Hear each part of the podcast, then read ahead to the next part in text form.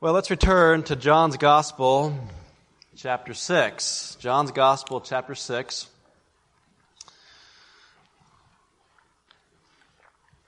In John's Gospel, chapter 6, we have a record of Jesus feeding the 5,000, followed by the most enigmatic miracle recorded in the Gospels Jesus walking on the water. The feeding of the 5,000 is the only miracle recorded in all four Gospels.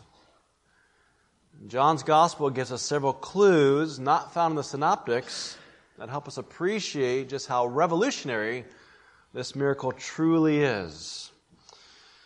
The first was located right there in verse 4 when John tells us the Passover was at hand.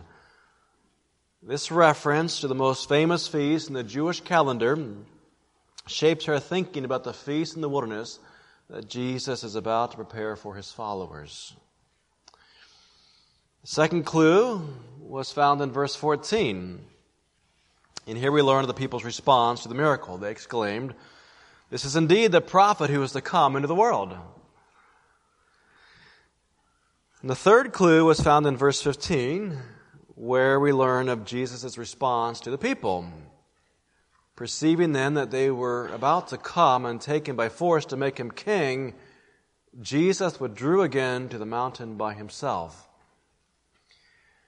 And our fourth clue is found in verses 22 through 71. This large section of material is found exclusively in John's Gospel. Now, we have already worked the first three clues in previous sermons.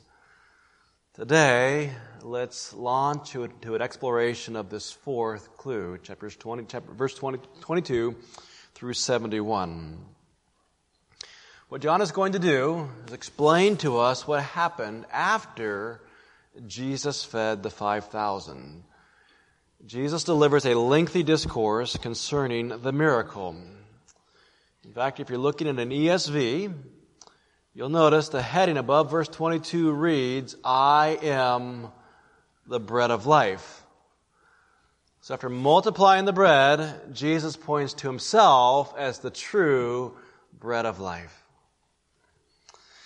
Now observe in verse 22 when Jesus gave this discourse on the next day. The discourse was given the day after Jesus multiplied the loaves and the fish. So this miracle must have been still very fresh in the people's minds as Jesus delivers this discourse. So let's begin reading with verse 22 and work down through verse 34. On the next day, the crowd that remained on the other side of the sea saw that there had been only one boat there and that Jesus had not entered the boat with his disciples, but that his disciples had gone away alone. Other boats from Tiberias came near the place where they had eaten the bread and after the Lord had given thanks. So when the crowd saw that Jesus was not there, nor his disciples, they themselves got into the boats and went to Capernaum seeking Jesus. When they found him on the other side of the sea, they said to him, Rabbi, when did you come here? Jesus answered them, Truly, truly, I say to you, you are seeking me not because you saw signs, but because you ate your fill of the loaves. Do not work for the food that perishes, but for the food that endures to eternal life, which the Son of Man will give to you. For on him God the Father has set his seal. Then they said to him, What must we do to be doing the works of God? Jesus answered them, This is the work of God, that you believe in him whom he has sent. So they said to him, Then what sign do you do, that we may see and believe you? What work do you perform? Our fathers ate the manna in the wilderness, as it is written, He gave them bread from heaven to eat. Jesus then said to them, Truly, truly, I say to you, It was not Moses who gave you the bread from heaven, but my Father gives you the true bread from heaven. For the bread of God is he who comes down from heaven and gives life to the world.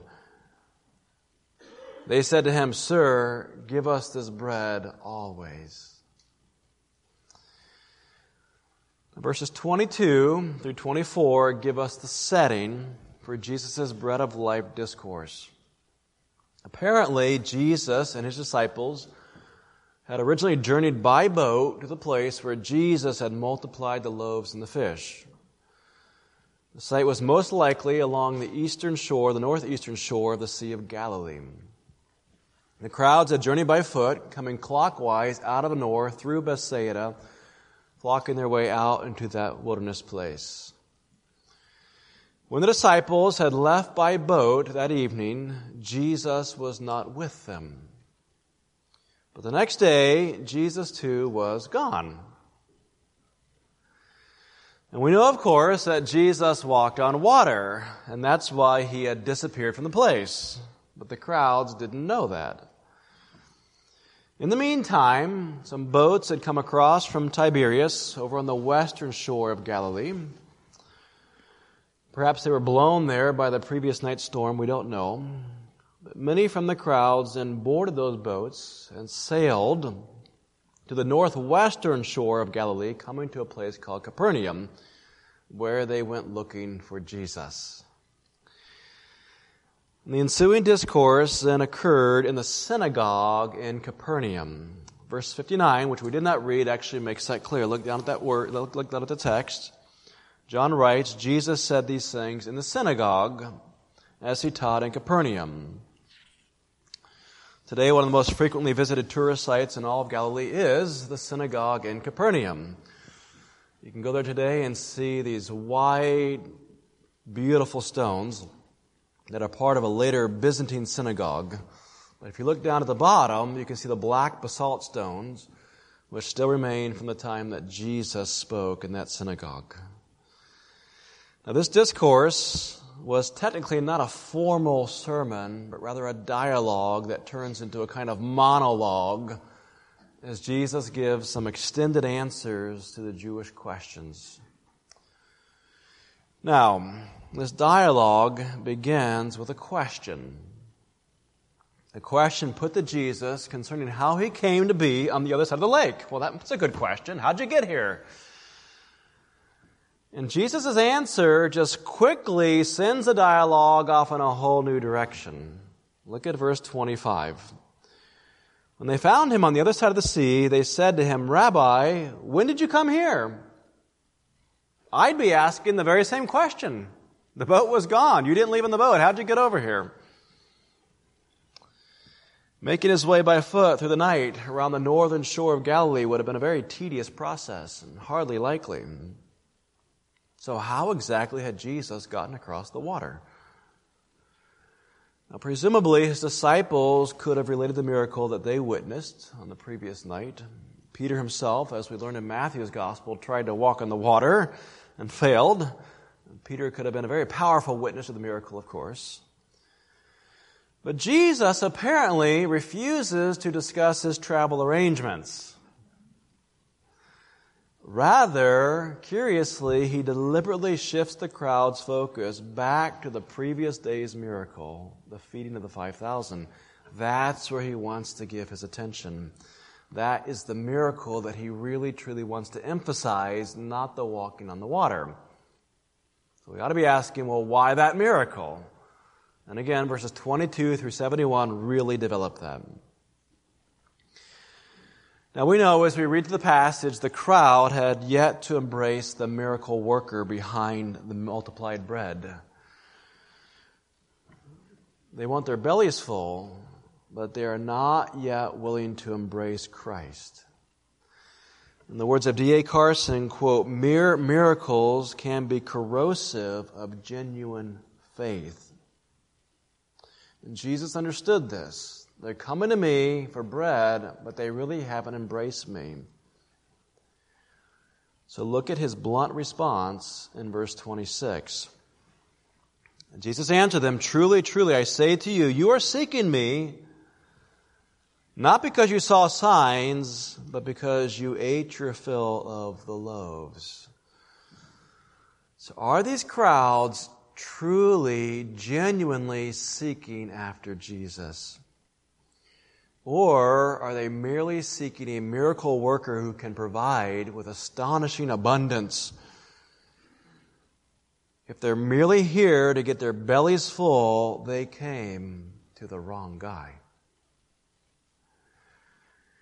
Jesus' verdict in verse 27 is very clear. Do not work for the food that perishes, but for the food that endures to eternal life, which the Son of Man will give to you. It is available, for on him God the Father has set his seal. Now, when you read those words, you're reminded instantly of an earlier conversation that Jesus had with the woman at the well. The woman thought of water in a very temporal sense, the kind of water that can just assuage your thirst for a moment when you're very thirsty. And Jesus responded to that woman, The water that I will give you will become a spring of water just welling up to eternal life. Jesus, friends, is interested in enduring food, everlasting water. And as the dialogue with the woman of the well develops, it becomes evident that Jesus himself is the water of eternal life. And as the dialogue develops here through chapter 6, it becomes evident that Jesus himself is the bread of eternal life. Now, in verse 27, locate the word which. It's difficult to say which word in verse 27 the word which modifies. When Jesus says, which the Son of Man will give you, does which modify food or does it modify eternal life? And in the end, it doesn't really matter because they both point right back to Jesus. Jesus is the bread of life. And as the bread of life, Jesus is the source of eternal life which the Son of Man will give to you. That's what Jesus is most concerned with. So, friends, does the miracle cause you to embrace the miracle worker? That's what Jesus is after. With the woman of the well, Jesus had to deal decisively with her sin before she was truly ready to embrace the Messiah. So go call your husband and in this case, Jesus will have to deal decisively with the crowd's disbelief before they are ready to embrace him. In both cases, Jesus expected both the woman and the crowd to look beyond the bread and look beyond the water and discover him, him as the source of eternal life. Now let's take a moment and just really develop the application of this. Oftentimes I leave application for the end of the sermon but I think at this point, I just really, really want to get down into the weeds of application. All right, maybe weeds is the wrong term. I don't know. All right. But I don't think that I have to tell you that there is a tremendous amount of discussion today about how to win people to Christ. This discussion has been going on for many, many decades. It involves books and podcasts and conferences. And in those mediums, there's all kinds of discussions about methods, about entertainment, about music, about resources, about concerts, about social programs, and even subjects like dress or alcohol and how you reach out to people. Can you give offense by even how you're dressed? Well, I think some of that discussion is in fact very, very good. Because we do in fact want to reach out and bring people to Christ. We want to figure out how we live in the world, pointing people to Christ, which is good, without succumbing to the world. Those are difficult questions. How do we become all things to all men while at the same time knowing how to separate from ungodliness? That's another question that we're asking constantly. And I don't suppose there's a Bible believing church anywhere, including us here at UBC, that isn't painfully aware of our own inadequacies in reaching out to people for Christ. I mean, we all think we've got to do a better job of this, right? And many of you in the church have expressed genuine interest in finding ways to reach out to the Clemson community and to reach out to your neighbors. I find that thrilling. But having said all that, we really need to remember that all of our outreach ultimately comes down to drawing people to a verdict about Jesus. That's really where you have to drive people. Are you going to come to a verdict about Jesus? Now, I have no problem with providing meals for internationals or for Soccer Fest. None at all. I have no problem with inner city churches hosting soup kitchens for the homeless. These are good charitable works. I support medical missions. And we have people out of our church that engage in medical missions. I have no trouble contributing to an offering for the Turners to help send supplies into the jungle. No problem with that. Friends, Jesus himself did not hesitate to feed the hungry. In fact, Jesus did so with astonishing abundance. However, Jesus is really clear in verse 26. Look at the text. You are seeking me not because you saw signs, but because you ate your fill of the loaves. If people just come for the bread, or medicine, or music, but never embrace Christ, they will perish. And Jesus understood that. Friends, the church does not exist to fill bellies and leave people with empty hearts. If you've observed Pastor Joseph through the years, you know that our international ministry does not exist to feed people, although they have fed a lot, a lot of people through the years. Rather, that food brings people to the table where, in the words of Jesus, they are introduced to the food that endures to eternal life.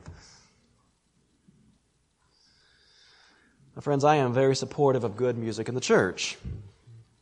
May God forbid that anyone should come to UBC or to any church for the quality of the music. A Christian music concert should never become an end in itself. I think all too often these concerts are ends in themselves. Just everybody get together, enjoy the music, and go back to life. Again, I have no problem with medical missions work. In fact, my wife and I have given voluntarily to medical missions work around the globe. No problem with that. I support it. But medicine is not an end in itself any more than Jesus' miracles of healing were an end in themselves, right? Jesus didn't stop with the healing. He went beyond that to the gospel. Jesus' miracles pointed people to their need for ultimate healing through the death and resurrection of the Messiah. Very curiously, if you observe Jesus' ministry, the closer and closer that he gets to Jerusalem, along his final journey, those miracles begin to fade. The crowds must realize that their greatest need is not mere physical healing or the satisfaction of temporary hunger. They must be born again. So, friends, go ahead and just give a cup of cold water in the name of Jesus Christ. Because Matthew 25 tells us that Jesus literally observes it. The smallest little cup of water given in his name, he observes it. Clothe the poor, clothe the destitute. Jesus observes it, Matthew 25. Help your neighbor in time of need. Jesus observes it. But none of these deeds are uh, of mercy or an end in themselves. They are only means of introducing people to Jesus of Nazareth. A couple years ago, I was sitting outside of Starbucks having coffee with an older pastor friend. And a destitute, hungry man walked up to us begging for money. And those situations, as you know, are always a little bit awkward. Especially when you sense the individual might be an alcoholic and you certainly don't want to fund an addiction. And I was very glad when the older pastor just piped up immediately and responded to this man. And he just reached into his wallet and he pulled out some money and he handed it to the man. But very wisely, he said this. He says, I'm going to give you some money under two conditions. Number one, I want to watch you go into that store right across the street there and purchase some food, okay? Not alcohol. I want you to purchase some food. And then he said, I want you to understand that I am giving you this money in the name of Jesus of Nazareth. This, this money is coming to you, not from me, it's coming to you in the name of Jesus of Nazareth. And he cares very much about your hungering human condition but he also cares very much about your soul, and he shared the gospel briefly with him. Well, friends, that, that is precisely the application of the passage. The man needs food, but more importantly, he needs the food that endures to eternal life. That's what he truly needs. Friends, Jesus could draw, could draw a large crowd with his miracles. In fact, a far larger crowd than we could ever hope to draw. And Jesus is interested in genuinely helping people. But Jesus understands their greatest need is not in their belly, it's in their hearts. A heart that must be changed. And Jesus understood, if I can quote Mark Dever, what you win people with cannot be what you win them to. What you win people with cannot be what you, what you win them to leading someone to Christ over a meal is different than drawing crowds to the table. Winning someone through music is different than drawing them to a concert. Winning someone to Christ through medical missions is different than keeping people continually bandaged up, bandaged up and loaded down with medication. And you'll just notice through the ministry of Jesus that he was never afraid to turn someone away. That's really crucial. Do you know when to let people walk away? Or in the end, is it all about numbers? Jesus miraculously fed 5,000 with loaves of bread. And then he taught that he was the true, bread which came down out of heaven. And when the people asked for another miracle, Jesus refused. Jesus understood they came only to have their bellies full, but they were not about to embrace his teaching. And glance ahead now at verse 66. Here's the outcome. After this, many of his disciples turned back and no longer walked with him. What would you say? Jesus is a failure? And the crowds are shrinking? He refuses to do another miracle, and the crowds begin to walk away. And I wonder have you ever incorporated verse 66 into your philosophy of outreach? I mean, do you know when to let people just walk away? The Lord may call you into church planning. But many a church planner has actually failed because he never met his preconceived quota. We're going to have a church of 205 years. And after five years, they've got 50. And he gives up. Jesus was more than willing to heal all those who came to him. But Jesus also determined to draw people to a verdict about himself. And you never sense that Jesus is after numbers or the size of a congregation. He's not interested in keeping on a concert or food kitchen running indefinitely. It's not what he's after. He is concerned that people come to a correct verdict about his identity. And that really has to be the center of all of our evangelistic endeavors. Now, with all that application in place, let's just re engage our text with verse 27. Jesus tells the Jews, do not work for the food that perishes, but for the food that endures to eternal life. Now the word work is really crucial. Many a Jew, like the rich young ruler, believed that he could actually work, he could labor to save his soul through law keeping. But that, my friends, is the wrong approach.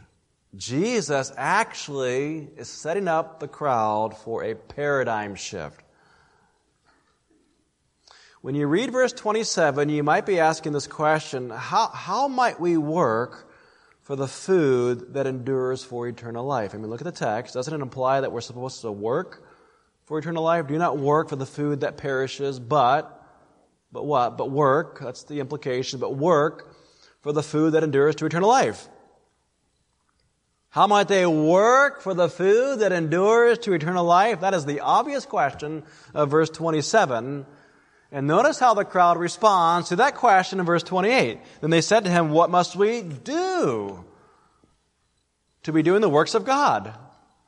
What must we do? I mean, their question, or Jesus' question, provoked them with a question What should we do? How should we work? And Jesus at this point has them just right where he wants them. A good teacher knows how to provoke questions in his students, to create a kind of cognitive dissonance in a person's mind that he or she must resolve really heightens their learning experience.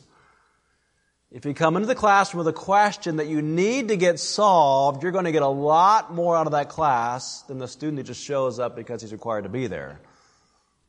Socrates understood this truth, and he skillfully maneuvered his students by asking the right questions.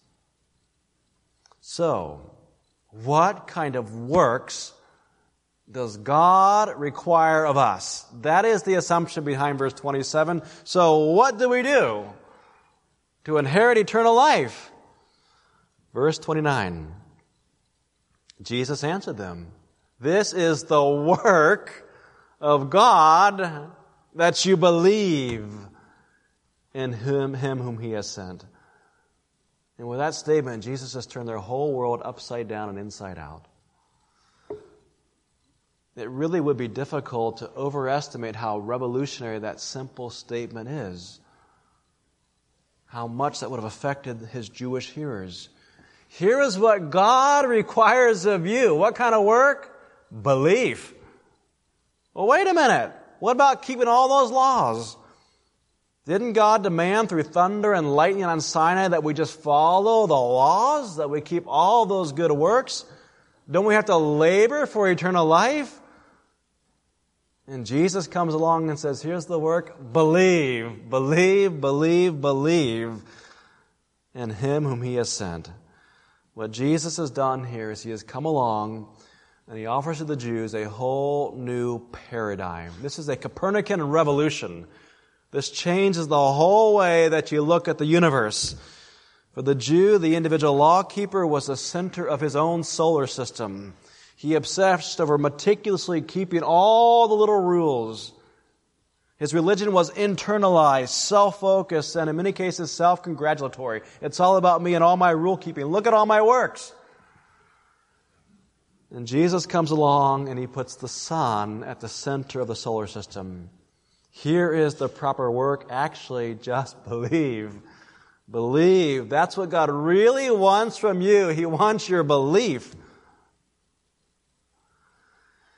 Now, carefully observe in verse 29 that Jesus does not emphasize merely belief, but also the object of belief. The object of belief. Not ourselves not our own abilities. God requires belief, yes, but specifically belief in the one whom He has sent. God requires belief in Jesus. Just reorient your whole solar system around the sun. That's what Jesus is saying. Take your focus off yourself and your good works and all your law keeping, your vain efforts to achieve righteousness, and believe on the one whom God has sent. Now, friends, do the Jews understand yet what Jesus is actually telling them? Do they get it? Are they ready to simply embrace Jesus? And the answer, sadly, is no. Verse 30. So they said to him, Then what sign do you do that we may see and believe you? What work do you perform? Our fathers ate the manna in the wilderness, as it is written, He gave them bread from heaven to eat. Well, friends, read those words carefully and ask yourself this question How, how long has it been since they last saw a sign? 24 hours. 24 hours. The previous day, he fed the 5,000 with 12 baskets remaining. And already they're demanding another sign. This is again why we've got to be very, very careful about how we draw people to Christ. If you're drawing people to the table, you're going to have to keep that table full constantly. If you draw people to a concert, you're going to have to keep on planning more concerts. Our job, friends, is to draw people to Jesus.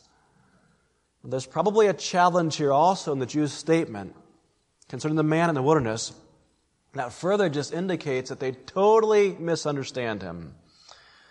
The manna, as we know from the book of Exodus, spoiled with time. It perished. It was only so good. And Jesus, back in verse 27, said, Do not work for the food that perishes, but for the food that endures to eternal life. Now, when the Jews ask in verse 30, what sign do you do? Put the emphasis on the you. What sign do you do? There seems to be a latent assumption that Jesus has to outdo Moses. I mean, we had that perishing food from Moses. That was nice. But what sign do you do? As if he's got to outdo Moses. They seem to imply our father's got the manna. All right. So what are you going to do for us? If Jesus is superior to Moses, well, then you prove it to us. Multiplying the loaves and fish, well, that was a nice start, but verse 30, what work do you perform? As if to say, okay, well, give us something better than Moses gave us. Some rabbis did indeed claim that the Messiah, the new Moses, would also call down manna from heaven like the first Moses, and that in some way he might outdo the first Moses. And there was some evidence that this belief of a new Moses coming and calling down manna from heaven was circulating widely in the first century. And further, if you recall from verse 14, the Jews were looking for the prophet who was to come into the world, the new Moses. And of course, it was Moses who predicted another prophet like himself would come. All that to say, there does seem to be a challenge in the Jews' question concerning the sign.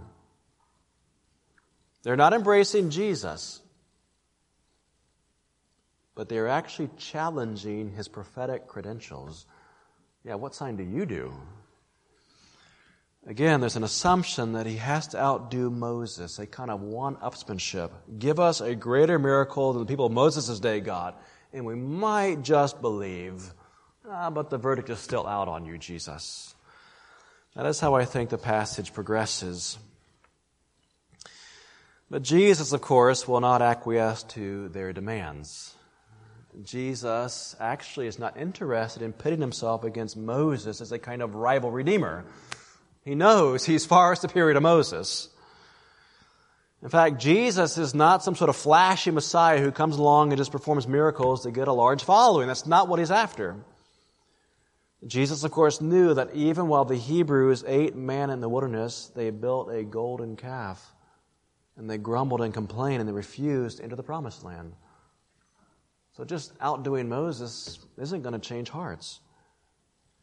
He understands the Jews merely want signs, but they are not willing yet to believe on him whom God has sent. And so he refuses to perform another miracle as a crass display of his superiority over Moses. That's not where his interests lie. In fact, Jesus understood that the Jews just lavished far too much attention on Moses and in fact gave too little attention to Moses' father in heaven. And that explains his response in verse 32. Jesus then said to them, Truly, truly, I say to you, it was not Moses who gave you the bread from heaven, but my Father gives you the true bread from heaven. Moses has been elevated out of all due proportion the minds of the Jews. Moses, friends, is a sinner like the rest of us. Moses was just like one of those Hebrews in the, in, in, in the horde there that came out of Egypt who disobeyed God and also never entered the promised land. Jesus claims in verse 32 that you are fixated on the miracle and you are failing to embrace the true source of the miracle. Look beyond the miracle. You want the manna but you have never acknowledged the source of the manna. It wasn't Moses. You have never acknowledged the source. God the Father in heaven laid out that banquet for you on the desert floor. And there's even more in Jesus' statement. Notice, notice a shift in tense in verse 32. It was not Moses who gave, past tense. But the final clause reads this way But my Father gives. That is a deliberate shift in tense. Jesus shifts from the wilderness wanderings to the present hour. He essentially says, You wrongly assume that Moses, past tense, gave you that food in the wilderness when it was really my Father. And even now, you fail to recognize that my Father is giving you something at the present hour. The true bread has been given to you by the Father. You just can't see Him. If you want something better than man in the wilderness, if you want to insist on your little one upsmanship and pit me against Moses, well, then guess what? The better man is already here, and you're just too blind to see it. And that's what he means in verse 33 For the bread of God is he who comes down from heaven and gives life to the world. That's the greater miracle. It's already here, and you just can't see it. Now, verse 33 is really, truly a magnificent statement that accomplishes two things. First of all, what it does is it transitions our thinking from the notion that Jesus sends bread to the truth that Jesus is the bread. Jesus is the bread out of heaven. Now, the Jews don't understand what Jesus means. But this transition just sets us up to understand the rest of the dialogue. If you don't understand that transition, the rest of the dialogue won't make sense. Jesus is the bread of heaven. Jesus makes it very clear in the ensuing verses that he is not merely going to send bread, he is the bread of life. And secondly, the statement transitions the Jews' narrow focus on themselves to the broader world. The emphasis at the end of the verse is not, I mean, is rather, on the life of the world. God is not interested in merely feeding a band of recently liberated slaves out of Egypt. God actually has a global plan. God is sending bread to the world at large. Look at the text. The bread of God is he who comes down from heaven and gives life to the world. That's what's going on in these verses. Now, John does not tell us of the miracle of the feeding of the 4,000 that Matthew and Mark do. And when Jesus performed that second miracle of the feeding of thousands of people, he was in a Gentile region. He was in the Decapolis. And that second miracle of feeding thousands tells us that, yes, indeed, God has moved beyond just the Jews God indeed is interested in feeding the world, that He is, in fact, the true bread which came down and gives life to the world. So, friend, the decisive issue at stake here in the gospel is not whether a person is a Jew or a proselyte. The decisive issue is whether a man or a woman is willing to embrace the one whom God has sent out of heaven. That, that's the issue. Verse 29 again says, Jesus answered them, This is the work of God, that you believe in him whom he has sent. God does not require that you have a Jewish lineage or keep all the laws delivered at Sinai. It's not what he requires of any one of us. God requires that you believe in the one whom he has sent. Verse 29 and verse 33 the one whom he has sent down from heaven to give life to the world. And again, do the Jews understand? Well, verse 34 sort of gestures in that direction. They said to him, Sir, give us this bread always. And that, in fact, is the correct response. Give us this bread always. But Jesus knows that genuine misunderstanding still lurks behind that response. They're still thinking of temporal bread. And their response echoes the initial response of the woman at the well when she said in her response, the living water, Sir, give me this water. Give me this water so that I won't be thirsty or have to come here to draw. That's a good initial response. But we have to meet people beyond those initial responses because they betray a temporal, mundane understanding of the gospel. Give us water now. Give us food now. But Jesus is interested in the deeper issues of the heart. So, can I just say in conclusion, perhaps you've come in today and you're looking for food or water, maybe not in a literal sense, but you're looking for new friends, new relationships, or you have a need of some sort, or you just feel like you need to get in a church, that's fine. Our job is really to point you beyond your present need to Christ. Are you willing to embrace Jesus Himself as the bread? and as the water of life? Are, are you looking for present satisfaction or genuine eternal life? That's, that's the question you have to address. Shall we pray together?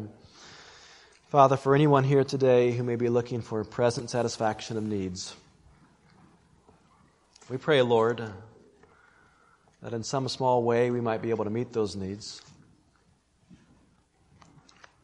But more importantly, we ask that person would find a solution to his or her sin problem. That would indeed embrace Christ as the one who has come down to tabernacle among us and to resurrect us unto eternal life. We pray this for Christ's sake. Amen.